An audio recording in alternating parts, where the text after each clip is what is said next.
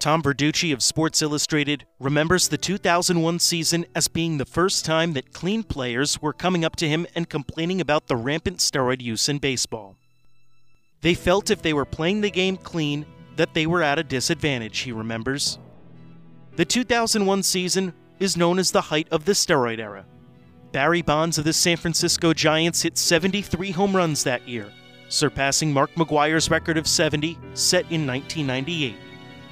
Sammy Sosa hit 64 home runs for the Chicago Cubs, the third time since 1998 that he had hit 60 or more, and Luis Gonzalez of the Arizona Diamondbacks hit 57, 26 more than he hit in any other year of his career.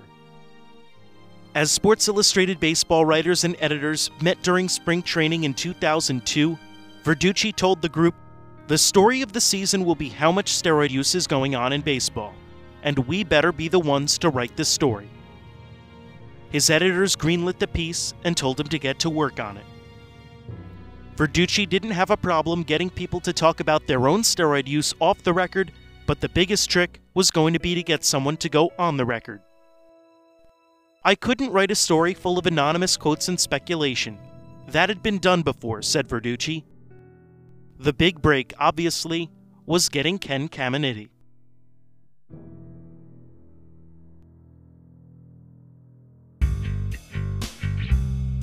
This is Secondary Lead the rise and fall of Ken Caminiti, a 10 part series on the life and career of one of the most important baseball players of the 80s and 90s.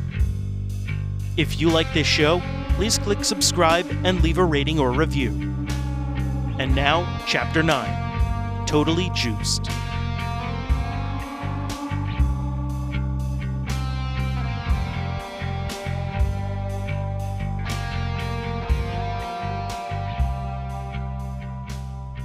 News of Ken Caminiti's arrest in November 2001 shocked many within the baseball community, including his agent Rick Licht, who publicly expressed that he believed Caminiti had been sober for 13 months before his arrest. Merv Rettenmund, the hitting coach for the Padres and Braves during Caminiti's tenure, begs to differ. We had a mutual friend that assured me that he was clean, and I really, really, really, really doubt that. He just he didn't even resemble the same you know, player and, and, uh, and or person. Latoya Bowman, 19 at the time, was one of those arrested with Caminiti at the Ramada Limited in Houston. She gave a jailhouse interview in 2001 to the Houston Chronicle. She said she had recently moved to the area from Louisiana and heard Caminiti's name mentioned by those she knew in the Houston drug scene. They had only known each other for a few days at the time of the arrest, but Caminiti already felt comfortable to talk to her about some very personal subjects.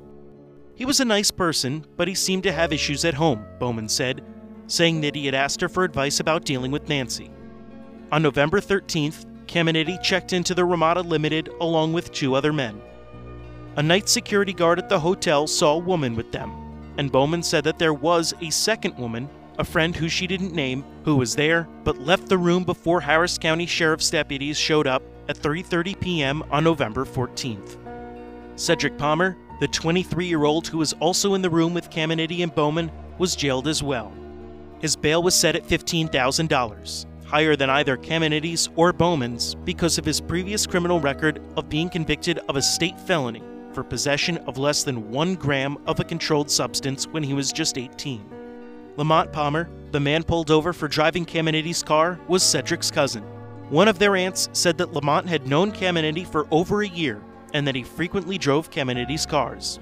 It is still a mystery as to how Caminiti, the Palmers, and Bowman all managed to come together. Here's what John Covington says Caminiti told him about the incident.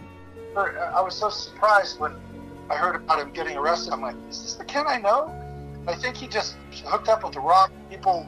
What he told me, this guy was a drug dealer, and they ran out of drugs, and the guy was took his Mercedes to go get some more drugs, got pulled over, and uh, he told the cops Ken was back there at the hotel, and the guy didn't call Ken and tell him that they were coming. So then the cops came in to his hotel room and arrested them all. Secondary lead cannot independently find any evidence that Lamont Palmer was a drug dealer. After the arrest, Ken told a Houston TV station, It's been a mistake that pretty much cost me my marriage. I made a lot of mistakes, These mistakes I'm paying for in a way that I'm learning a lot from. I'm not a bad person. Ken had filed for free agency after the 2001 season with the hopes of catching on with a team, but even before the arrest, he might have been lukewarm on the idea. However, this incident put an end to that possibility. I don't think there's a chance of me playing again, he said. Everything hurts. I relapsed twice after the season was over. I went through the whole season and just was so depressed. My body was aching all the time. Lee Caminiti wanted to get his son out of the Houston area where he believed there were too many bad influences on him. Ken, though, wanted to stay in Houston to be close to his daughters, whom he saw regularly. Shortly after the arrest, Caminiti left the Houston area and checked into rehab. Ken spent time at the Meadows Addiction Treatment Center in Wickenburg, Arizona, and also some time in a facility in New Mexico. In these treatment centers, Ken opened up and made himself vulnerable. A man who spent time with him in rehab said that he felt like he had let his family down and that he was determined to make things work with Nancy. Ken Caminiti had his day in court on March 31, 2002. Texas State District Judge Bill Harmon accepted the 38 year old's guilty plea and sentenced him to three years of deferred adjudication probation. That meant if Caminiti could follow the community supervision guidelines, Harmon would discharge him and dismiss the case without a conviction. If he failed, Harris County prosecutors could move to adjudicate the case and send him to jail. Harmon also ruled that Ken must receive counseling three days a week, perform community service, continue attending AA meetings, and submit to urine tests every 90 days, as well as pay a $2,000 fine. You've committed your last offense. You've had your last drink. You've had your last controlled substance, Harmon said. The judge told Caminiti that he was getting a break in avoiding prison time. Latoya Bowman also received probation, while Cedric Palmer got eight months in jail because of his prior felony. After the sentence was handed down, Caminiti said, This is the largest mistake I've made in my life. I had a real good thing going for me and I got sidetracked. It doesn't have to be that way. It doesn't have to be drugs. It doesn't have to be alcohol. That part of my life is over. In April, Ken received permission from his probation officer to leave Harris County and travel to Laughlin, Nevada for the 20th annual Laughlin River Run, a major biker event. The orange bike that John Covington had begun building for him in 2001 was finished, and Ken was going to pick it up. The plan was for Caminiti and a friend to head to Phoenix and rendezvous with Covington and two of John's other clients. The party of five took the 227 mile drive to the extreme southern tip of Nevada and checked into their rooms at the Harrah's Laughlin Casino. He was super excited, more talkative than I ever heard him. And he was, you know, talking about his feelings, how he felt about this, how he felt about that, how, how you know, he he's happy that he had this baseball career that did so well, but now he's ready to do something new. You know, he, he really loves the cars and all the and the parts and and all that kind of stuff. And I, he was talking about building a this new garage at home he had some giant metal building they were building for him. So he was all excited about doing that stuff. And, uh, you know, just kind of starting over, new life, new chapter. And he, he seemed positive and happy. That attitude changed quickly on the afternoon of April 26, 2002. It had been arranged for Ken to appear on a television interview, and it was being taped that afternoon in a room at the Harrah's Hotel. We were all um, hanging out in the parking lot, uh, you know, with the bike set up and all that. Ken said, I'll be back in about an hour. So he, he went. When he came back, it was the most shocking thing because I'd never seen him cry, and he was crying. He says, Oh man, I don't know what just happened, but it was bad. After some time, the interview turned when the CNN producer asked Ken if he had ever cheated on Nancy. He was caught off guard by the sudden change in the line of questioning, which turned to steroids in baseball. That afternoon, for the first time, Ken Caminiti publicly admitted to using steroids. It was a watershed moment in the course of baseball history and in the life of Ken Caminiti. The cat was now forever out of the bag. He felt like he got tricked into saying that, and then it was like he was almost getting set up for that because they were asking him all these other questions, and he got put off guard by the lady asking him if he ever cheated on his wife. And that's and he says, "Well, what do you say? You can't, you know, I'm not going to lie. Yeah, you already know that. Why are you asking me that?" And then it went into this baseball thing. So you know, the steroids deal. And I think that he was just, he wanted to talk about his new life and starting over and, you know, make amends for, you know, people that he had wronged. And he wanted to just, you know, move on and, and start a new life. He was, he was in a real positive space. But I think that that interview, you know, I think that that just, you know, threw him under the bus because he was so raw right there. He was, you know, he'd been through all this therapy and he was, you know, he was actually talkative. You know, he was, he was letting you know how he really felt because he's usually quiet. But uh, I think that that was that was a pretty traumatic thing for him. I think that they, you know, tricked him, and he was hoping for something else. I remember uh, year before when people were taking pictures of him and and all this other stuff. He says it does. It, he told me it doesn't matter what I do. They're going to make me look good. And this time they made him look bad. Things only got worse that day. The group ate dinner and went gambling around town. At around 10 p.m., the group broke apart, and John says he didn't see Ken again until the next morning. By that point, Harrah's was on total lockdown. Tensions had been simmering between the Hells Angels and Mongols outlaw biker groups for months. Early in the morning of April 27th, Covington was playing blackjack at Harrah's when he noticed a few Hells Angels members hanging out at the bar. This was unusual, as Hells Angels didn't usually come to Harrah's. Quickly, they were surrounded by a group of Mongols. Things were tense, and John decided to go up to his room and call it a night. As he walked through the lobby, John saw a group of 30 to 40 Hells Angels burst through the front door of the casino.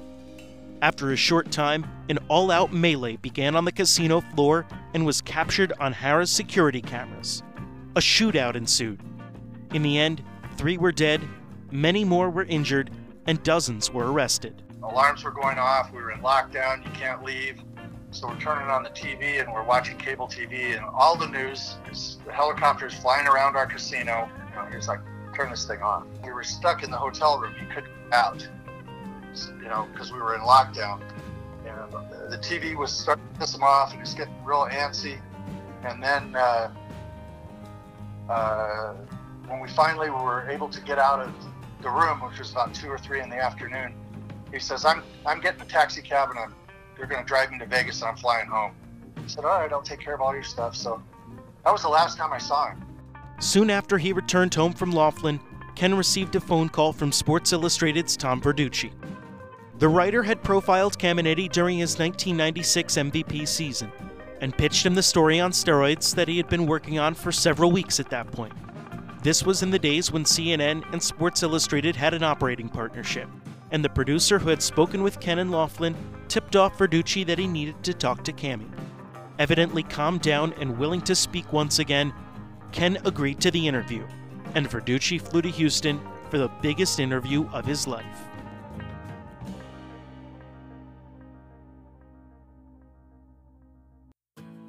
In addition to motorcycles, Ken dedicated a lot of his free time to working on cars and hot rods. For a while, Caminiti owned a business along with Houston real estate developer Dan Bennick called Southern Rod and Custom. Ken was a big Chevy guy. He had a black and white 1957 Chevrolet 210 sedan, which he had spent over $225,000 to fix up and had running at over 1,000 horsepower. The car sold at a Barrett Jackson auction in 2007 for $176,000. He also owned a 1963 two door Impala SS, a 1973 Camaro, which was rebuilt for drag racing, and several Chevy S10 trucks for drag racing. There was even a deal in place at one point for Caminiti to drive a Chevrolet S10 truck on the NHRA drag racing circuit, a car that he co owned with friend and drag racer Ron Capps. Ken still had the 1973 Chevrolet pickup truck that was his first car and his prized possession. The most famous car, though, in Cammy's garage was a 1955 Chevrolet Bel Air, which was nicknamed the Gun. In 1989, Ken bought the car from a woman in Oklahoma for $3,900. By the time the car graced the cover of Hot Rod magazine in March 1997, he estimated that he had spent over $175,000 on the car including $11,000 alone on the exhaust system. He rebuilt the front bumper in eight sections, and the black and pink two tone sedan was once rated as the number two show car in America in its category. In 2004, he was converting the 996 horsepower car into a tamed down version for street driving. He gave the car a new orange and cream paint job to match his motorcycle and replaced the entire front end. Today, the gun is owned by Jack Rankin. Rankin found the car at a fabricator shop in Houston, hiding underneath a tarp in the corner. He asked the man about it and discovered that it was Caminiti's 1955 Chevy Bel Air.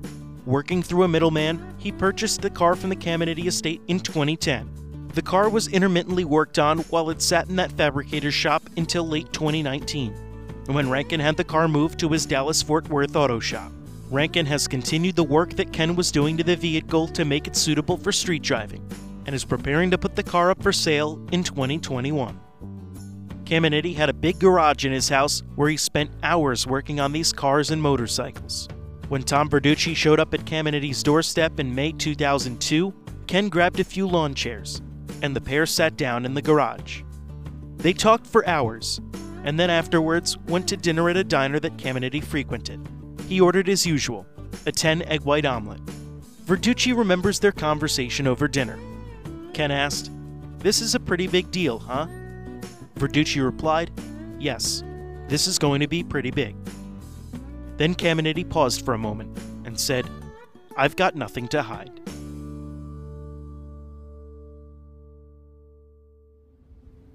CNN's Wolf Blitzer had a jam packed show for Tuesday, May 28, 2002. President George W. Bush had publicly weighed in on the Catholic Church sex abuse scandal. After one year, Chandra Levy's death was ruled a homicide, and U.S. intelligence announced they believed that troops had pushed Al Qaeda and Taliban leadership out of Afghanistan and into neighboring Pakistan. But none of those stories led off Blitzer's show. The lead story was Ken Caminiti. With Tom Verducci's explosive Sports Illustrated expose set to hit newsstands the next morning, the writer appeared for a lengthy interview on Wolf Blitzer Reports. The segment also featured excerpts from the interview Ken did in Laughlin. The next day, Sports Illustrated's June 3rd issue hit newsstands. The cover was a solid blue background with no photograph. The headline above a baseball with two crisscross syringes blared in all caps Steroids in Baseball. Below the ball was the subhead Confessions of an MVP. In the lower right corner was a pull quote. At first, I felt like a cheater but I looked around and everybody was doing it. Ken Caminiti. In the article, Ken became the first prominent player to admit to using steroids. Verducci detailed his shoulder injury early in the 96 season, Caminiti driving down to Tijuana, and how he got more sophisticated in his usage throughout the years. Ken pointed to his injuries from 1997 through 2001 as a result of getting too strong too quick. I pulled a lot of muscles, I broke down a lot. I'm still paying for it. My muscles got too strong for my tendons and ligaments, he said. Media focused a lot on Caminiti's assertion that around 50% of major leaguers were on steroids, a claim that was backed up by Chad Curtis in the article. Jose Canseco, who was beginning to write his tell all book, upped the ante and said that 85% of ball players were using.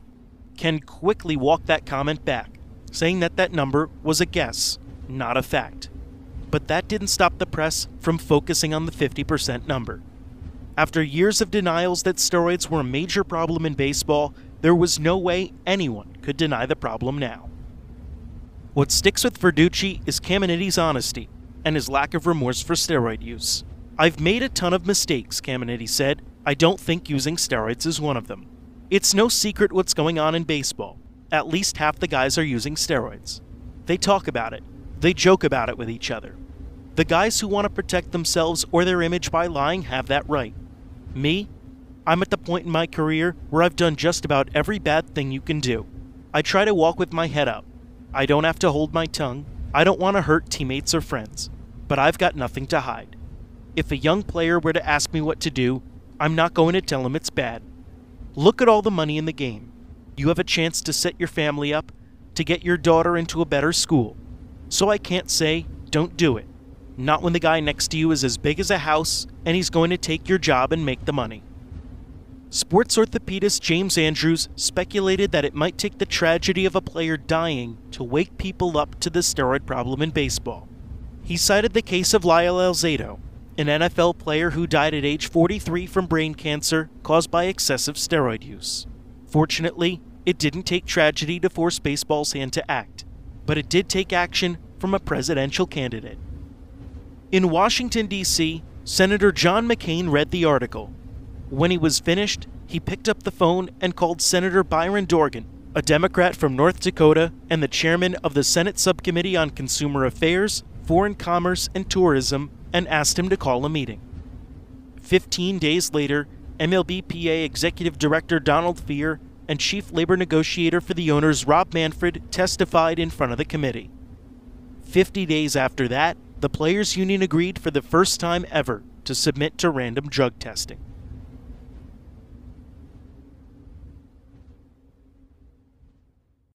The score Sports Radio 670. By the way, Kev, here's Caminiti's comments, which of course can be caught in Sports Illustrated, which should be coming out tomorrow.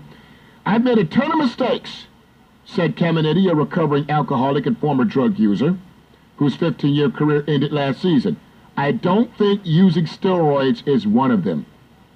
I mean, what's he trying to accomplish with this article if he's going to say that? Is he I he have trying? no idea. Is he, at first I thought maybe he was trying to do some good and warn players, and now I, with that comment, Yeah, what's that going to do? That's just going to make you know young players who want to be better, you maybe use steroids. to me, steroids is worse than alcohol and the drugs he was using because this will shorten his life. Is, is that? Did they pose why? What was his point of coming out? No. What did he want? What did he want to accomplish by coming out? I guess the only way we'll find this out is when he does the interviews, and he most definitely will. Sometime down the road, he'll be on somebody's cable TV show talking about why he said what he said. That clip from a sports talk show in Chicago characterizes a lot of the reaction Caminiti got in the next few days. Ken had broken the unspoken agreement that what happens in the clubhouse stays in the clubhouse. The reaction to Caminiti's steroid admission was mixed, to say the least. Many players cheered the admission, including Lance Berkman, Trevor Hoffman, Mark Grace, and Frank Thomas. Many others, though, lashed out at Caminiti. Mo Vaughn, who was later named a steroid user in the 2007 Mitchell Report, criticized Caminiti for belittling other people's success. San Francisco Giants manager Dusty Baker called Caminiti a snitch, even though he never on or off the record named another player. Even Gene Orza, one of the top brass at the Players Union, chipped in with a bizarre statement that cigarettes are worse than steroids. The MLBPA had been fighting against drug testing since the Pittsburgh drug scandal in the mid 1980s and argued that steroid testing violated players' privacy. Ex union leader Marvin Miller went to his grave in 2012 believing that agreeing to steroid testing was a mistake. Even Caminiti's friends were split. While Trevor Hoffman publicly spoke about wanting steroids eradicated from the game, Jeff Bagwell did not offer much public support. He said, The whole thing is a shame. The only thing I'm saying about the whole deal everyone is a grown man. Everyone makes their own decisions. To come up with numbers 50%, 85%, unless you're in every single clubhouse, you can't make that assessment. Brad Ausmus was still in the midst of his career when the article hit newsstands. I guess I was a little surprised, but I, I think I understood why he did it. I think it was more of a healing process for him. Um, so I, I certainly didn't have any problem. I was I was fully supportive of him. It's it's tough to when you know Cammy is when you know the person. He's got such a good soul that uh, it's hard not to at least support him and. Uh, and him trying to make himself a better person, which I think that was a big a part of a bigger picture. The fact of the matter is that once the steroid problem was named and out in the open, there was no hiding from a push for real testing. Mark Kreidler wrote for ESPN.com that as a recently retired former MVP, Caminiti coming out and admitting it forced people to pay attention in a way that they wouldn't have to Jose Canseco. Ken had a credibility in making those statements about steroids that Canseco will never have with the public. People laughed at Jose Canseco, and still do. Nobody laughed at Caminiti. No matter what the union wanted to push for, Caminiti's confession called into question the basic integrity of the sports records. And with baseball's reputation still tarnished from the 1994 strike, there was simply no choice but to begin baseball's first steroid testing protocol. Lee Caminiti said to Bleacher Report in 2014, Right after the article, baseball blackballed Kenny. They didn't mention his name. When I look at some of these guys, they weren't half the guy Kenny was. If you've paid attention throughout this story, you've probably noticed a big question mark around Caminiti's steroid use. Remember that Ken had his first conversations about steroids with Chris Donnells sometime in 1993 or 94, when Donnells referred him to Kirk Radomski. While there's no evidence that Radomski ever supplied Caminiti with steroids, Donnells told former Senate Majority Leader George Mitchell that sometime after that referral, Caminiti told him he was going to start using steroids. On page 73 of the 409 page Mitchell report, the investigation found, quote, a number of Caminiti's former teammates recounted incidents describing his open use of steroids as early as 1995. Ken visually bulked up some during the 1993 94 offseason. He set numerous offensive career highs in 94 and 95 before his MVP season. For sure, some of that can be attributed to being clean of drugs and taking better care of himself, as well as improved training methods. However, steroids were the driving factor in Ken's overall massive transformation during the 1990s. While it's very likely that Ken was using steroids before 1996, that's still an important inflection point as to when his usage took off. Remember this from John Covington, talking about meeting Caminiti in 1996. In, that season, I remember asking, because he came in at, before spring training when we were talking about building his first bike, Rob introduced me, and he wasn't that big. And then he came in a couple months later. It's huge. I go, how did you get that big? And he says, oh, I just work out. You know, so it was obvious to me that he was doing something more than just working out because in two months you can't turn into the Hulk. But he got big that year. It's likely that the injury in April 96 was an important catalyst in Caminiti's steroid usage. Back then, Many players only use steroids in the off-season or in maintenance doses when working out, and they didn't take them during the season to bulk up. It's possible that the injury forced Caminiti to ramp up his steroid usage to get through the season, and when he pointed to that incident with Verducci, in his mind, that was when he truly became a full-fledged user, as opposed to someone who only dabbled. Or maybe the teammates cited by Mitchell in the report were mistaken about the year, and remembered it as 95 when it was actually 96. The fact of the matter is, we don't know.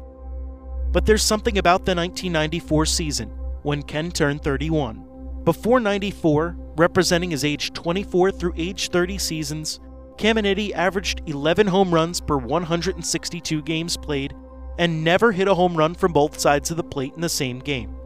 From 94 on, representing 31 to 38, he averaged 32 home runs per 162 and switch hit home runs 10 times, which was a National League record at the time of his retirement. Until he went into rehab in the 2000 season, the turnaround was attributed to being clean of alcohol. But we know that Ken was drinking again in 1997. It makes sense that being clean would help him be better. However, during the span of 97 to 01, he kept his home run pace at 30 per 162 games. You would expect that injuries, age, and relapse would be breaking his performance down and that he wouldn't be able to maintain such a high level of play. The question of why Ken would use steroids is both obvious and a mystery. His teammates swear he took them to help in recovery from injuries and not to get big and put up stats.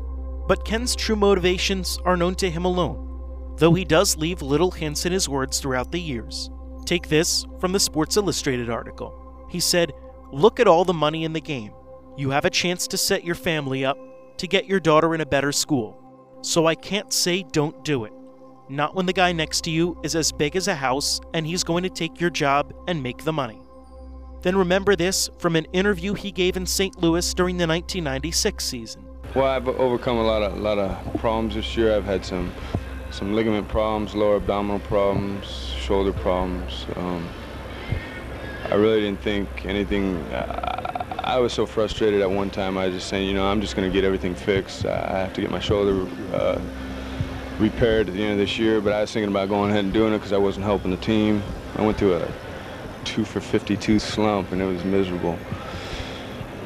but it started feeling a lot better. I started putting the ball in play. I started not fouling off the pitches, but hitting them a little bit better. Um, and all of a sudden, my power came, and uh, I'm I'm real excited about what's happened for me this year. I I just want to show up and play, and, and at the end of the day, hopefully, I help the team.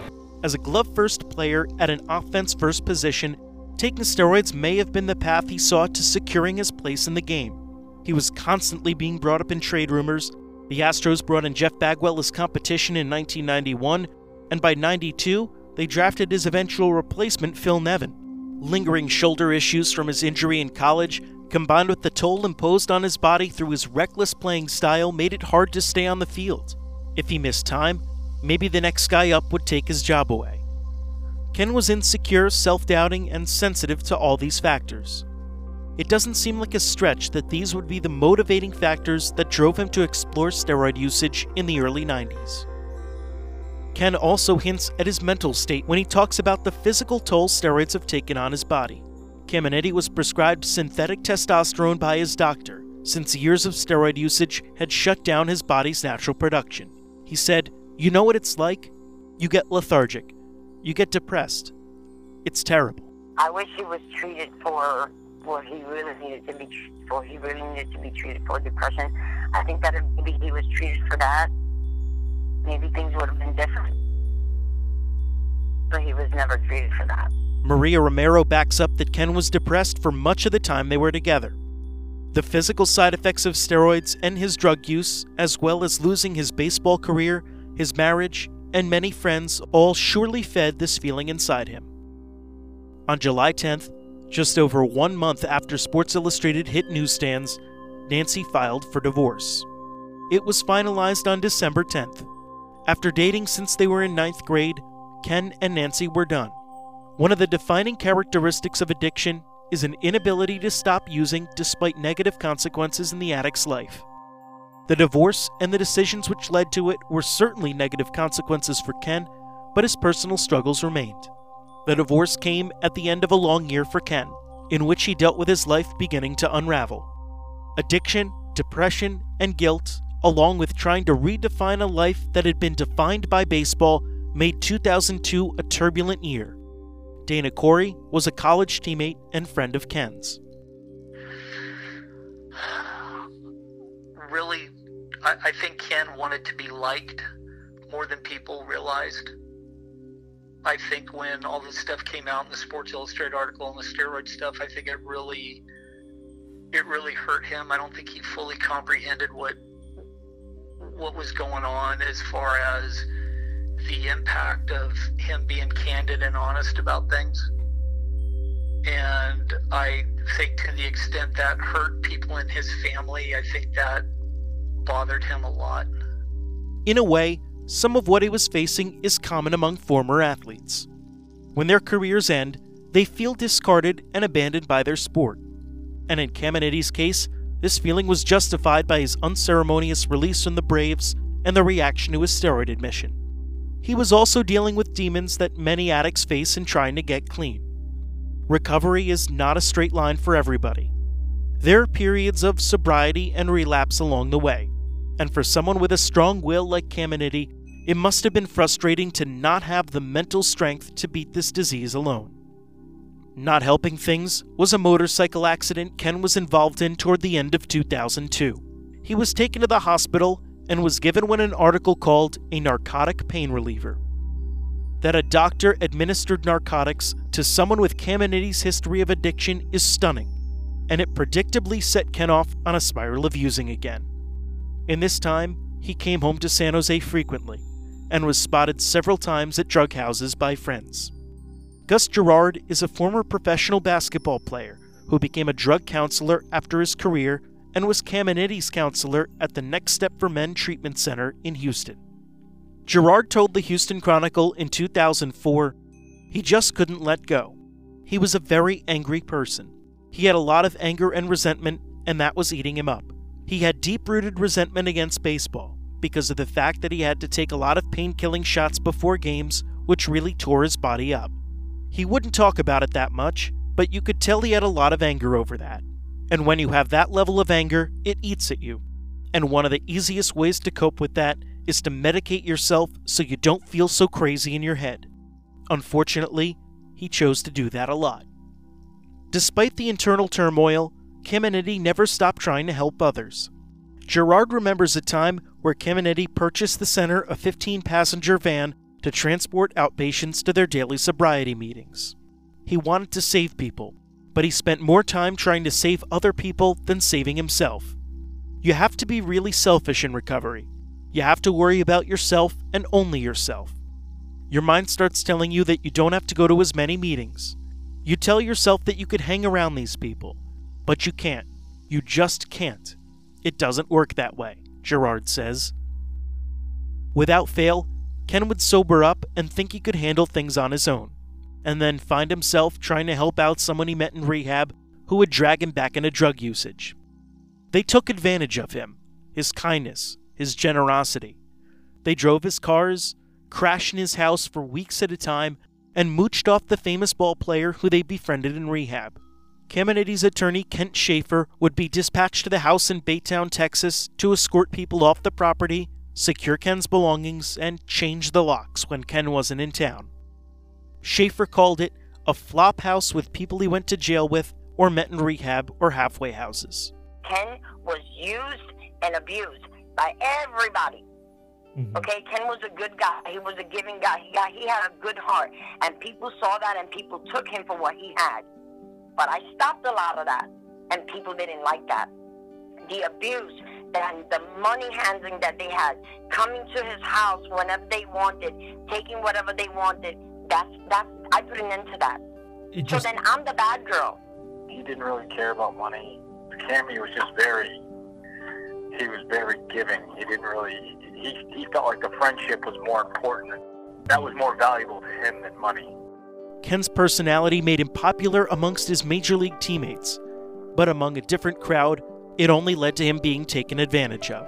I don't think he got much support or, or anybody really understood how conflicted he was with the major life change that was going on with his uh, you know career ending and, and you know trouble with the law and you know, getting involved in else. I think he just he just hooked up his his uh, wagon to the first people that seemed like they were sympathetic with his plight, and I think all they wanted was be a new partner. Ken failed four drug tests while on probation, including one in February 2002 before his initial sentencing. After the motorcycle crash, he failed another test on January 27, 2003, and three days later, Harris County prosecutors filed a motion to adjudicate and revoke Ken's probation. The motion was overruled on February 4th, but Ken was sentenced to six months in a state jail substance abuse program. If he successfully completed the program, he would go back on deferred adjudication. Because of budgetary issues, the program was ended after only four months. He was released into the custody of the Next Step for Men Treatment Center and was considered to have successfully completed the program. After Ken was released from Next Step, he asked Maria Romero and her two children to leave New York and come move in with him in the Houston suburbs. And she did, pulling up stake and moving in with him in July. For the next few months, Ken appeared to be doing okay. During a public talk as part of National Alcohol and Drug Abuse Recovery Month, Caminiti said, You think it's never going to happen to you. You think you'll never be locked up and never be put away. That was a real eye opener for me. Walking down the corridors in prison and having people walk up and say, Hey Caminiti, sign my crack pipe. During that speech in September, Caminiti announced that he had been sober for eight months and received loud cheers from the crowd of hundreds. He told media afterward that he hadn't spoken with any of his former Astros teammates since his arrest in 2001. Ken was isolated from his baseball friends, who either didn't or couldn't get a hold of him. Ken had a chance to get confirmation of just how much he was loved on September 28, 2003, when the San Diego Padres played their final game ever at Qualcomm Stadium. After years of delays and 17 lawsuits, the new downtown stadium that was voted on in 1998 was finally going to open in 2004. The Padres invited scores of alumni to be part of the ceremony at the Q, Padres owner John Moores and Caminiti's agent Rick Licht flew to Houston to personally convince him to come. Having just been released from the treatment program, he hesitated before agreeing on the condition that Nancy and his girls wouldn't go. He was convinced that fans were going to boo him, as they did when he returned with Houston. He thought that San Diego fans, as he thought of everyone else he encountered, could only think of him as the crack addict and steroid cheat. Childhood friend Dave Moretti said he never trusted people to love him for who he was, not just because he was a baseball player. He always had doubts about himself. Ken missed his flight to San Diego. He hopped on the next plane and was sick the whole time. He touched down in San Diego and got cold feet and changed his mind. Again, he was convinced to come. It was the first time that Caminiti had set foot in a major league ballpark since his last at bat as an Atlanta Brave in 2001. The Padres were playing the Colorado Rockies that day, the team that Mark Sweeney was playing for that year. So I pinch hit, I think, in the sixth or seventh inning. I don't remember what inning it was, but after I pinch hit, I went up to the locker room to take my, my cleats off, and up I go. And they they had some former players there um, that were going to have a celebration after the game, and they were going to dig up home plate. They were going to take that to to Petco. Um, so they had a celebration planned. I go up the tunnel on the visiting side. I turn the corner, and we're on the third base side and there's probably four or five other guys, some Padre personnel, and there's there's Ken Caminiti, and I'm sitting there like this was the first time I saw him in a while, and he was nervous. I, I think he was nervous because he went through some off-field stuff, but it was his first time back at a major league game.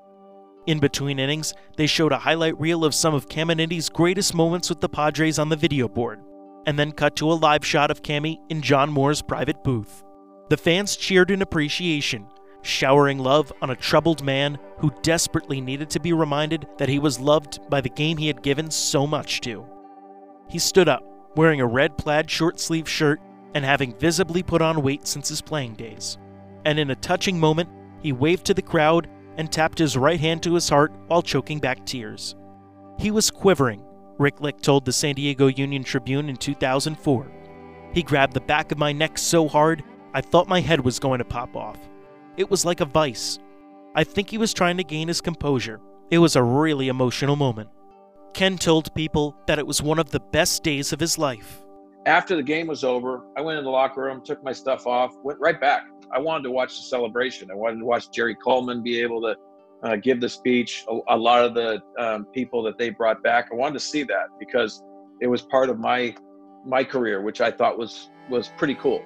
Um, and I also wanted to be there for Kenny. Um, and it was it, it, was pretty awesome. At that point, they announced to the crowd that he was there. They showed him um, in the in the uh, press box, but then they came back down.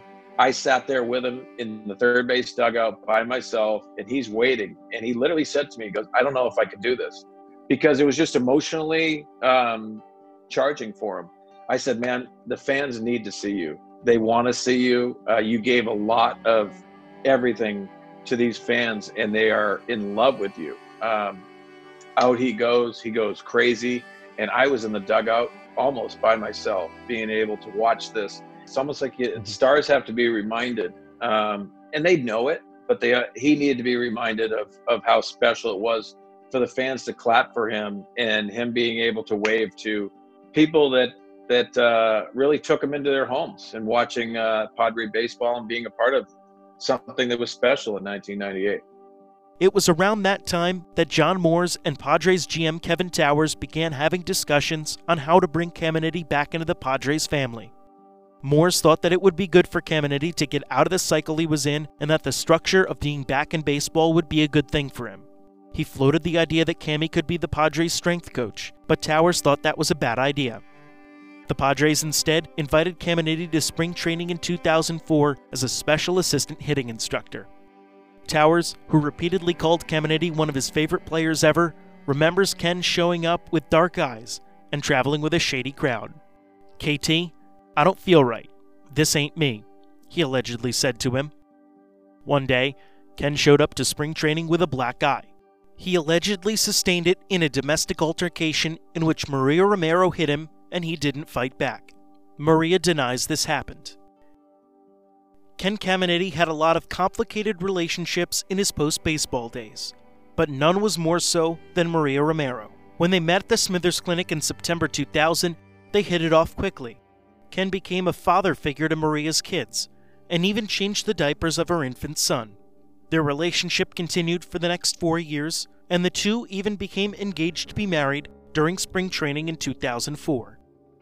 We went to a, we went to a mall, and um, we we were just shopping, and he randomly went inside um a jewelry store, and he got a ring there. He picked it out. Um, he asked me if I liked it, this one stone, and I said it was cute. So he he sent to he ordered it, um, and then when we went to pick it up, he proposed when we was getting in the car. But no, apparently that wasn't a proposal. Um, I, I I read in the article that um, I made him buy me that ring. You can't make Ken do anything. Kent Schaefer told ESPN that Ken and Maria were absolutely not engaged. He said the only time he and Ken talked about Maria was with problems with the relationship and how to get her away from him. Multiple people interviewed in multiple articles over the years said that Ken's intentions were to get and stay clean and then to try to reconcile with Nancy. Yeah, I mean he's a good he's a good guy and everything, but you can't make him do anything he doesn't want to do. They can say every anything that they want to say. They can say that they didn't want me with him. That I'll say that much is true. Yeah, because I was the odd girl. You know, I come from from from from the from New York. I come from the ghetto. It's okay. I'm I'm good with that because I'm not gonna deny where I come from. I know where I come from. Ken sought help from his probation officer, Tracy Burns. He said he was trying to get Maria out of his house and she would not leave, Burns told ESPN in 2004. He was distraught, and I had to go out there and intervene. Ken paid for Romero and two of her kids who were living with him to fly to Tampa, Florida. Maria denies Burns' account. I Yeah. left Why did you leave? because everything started stirring up because he went back into drugs. I was very ill when I left, by the way, too. I was in the hospital for two months before I left the house. When I left there, that same day, Ken's probation officer had come to the house because I put the call in. Okay, so what are they saying that they that I was that they took me out of there because I was evicted? That was a lie. And the ones that helped me leave the house were his front neighbors, which they they desperately wanted me out of there because I was no good for Ken. Well, I'm sorry, I didn't keep my mouth shut. After this incident, on May 11, 2004, the terms of Ken's probation were amended to send him to treatment at the next step. It also included this passage You are to have no contact with Maria Rodriguez in person, in writing, by telephone, via the internet, a third party, or other means for any reason, except as specifically permitted by the court. It has been reported over the years that the no contact order was against Maria Romero, but the court documents make no mention of her. I, I've, I've, I've never, never, never got any paperwork. I want people to show me where is that letter that I was evicted, number one, that there was a no contact. I never received any paperwork. So, who was Maria Rodriguez? She was nobody. The intent of the court was likely to issue the order against Maria Romero, but somehow they got the wrong name, and we don't know how. It's possible Ken intentionally gave the court the wrong name. What we do know is that Maria Romero was never served with paperwork notifying her of the no contact order, because one was never issued against her. Legally speaking, no contact orders cannot be enforced until the parties are notified. We also don't know who sought the no contact order. It certainly doesn't seem to be Ken. Flight records obtained by ESPN indicate that he was in Tampa three times from June through August, and Maria flew to Houston twice. The two spoke frequently over the phone. If Ken knew that he had a no contact order with Maria Romero, his actions show that he didn't intend to abide by it. Also, none of Ken's actions are consistent with the picture that outsiders paint of their relationship. If he was truly looking to get away from Maria at all costs, why did he keep in contact and arrange for those flights? At the same time, why would his lawyer and probation officer make something like that up? We don't know exactly when it started, but around this time, Ken began to spiral out of control. With Maria no longer there to keep him stable, he was allowing drug addicts to live with him for weeks and months at a time, and by summer 2004, Caminiti was using meth. He grew further depressed and paranoid, constantly changing his cell phone number and growing more distant from his family. Ken Caminiti was arrested on September 10, 2004. He had failed yet another drug test. This time, he sat in jail for 25 days until a hearing on October 5th. Ken had two legal options. He could continue his probation and begin a long term rehab program supervised by Texas courts, or he could have his probation be terminated, then plead guilty to a felony and face up to two years in jail. Kent Schaefer wanted him to take the court ordered drug program. Caminiti chose to plead guilty to the felony. Schaefer ended his professional relationship with Caminiti over the matter, telling the Houston Chronicle between now and spring training, he could be in a rehabilitation program, and then maybe he'd have made enough progress for the Padres to be comfortable doing something with him. But he wanted to take the time served and just get out. I told him, fine, let another lawyer do it. When you get arrested again, you'll be a second offender. It's not in your best interests, and I'm not going to be a part of it. Ken frequently called Maria from jail. They made plans together for when he was getting out. Ken was to fly to Florida to see Maria, and then they would go together to New York to talk to one of Maria's sons who was getting into drug trouble. Ken's older brother and role model, Glenn, traveled from San Jose to Houston to visit him in jail and persuade him to take the rehab program. I thought that if he couldn't stay in jail, I was so afraid that I would get the call and he would be on a cold slab in a morgue, Glenn said. Ken said that he thought he had been a failure, and his older brother tried to assure him that he wasn't and give him a hug. Ken pushed him away. He looked at him and said, No one can save me. I can't save me. Caminiti walked into Judge Bill Harmon's courtroom on October 5th and pleaded guilty. He was sentenced to 180 days in jail, but was given credit for 189 days served between his stint in 2003 and in the last month. On Wednesday, October 5th, 2004, Ken Caminiti walked out of that Houston courtroom a free man and a felon. He had a new start and was publicly optimistic for the future. Ken told people that he was heading up to Montana to hunt, fish, and work on his sobriety. But Ken never made it to Montana. Nobody knew, but Ken Caminiti walked out of Judge Bill Harmon's courtroom with only five days left to live.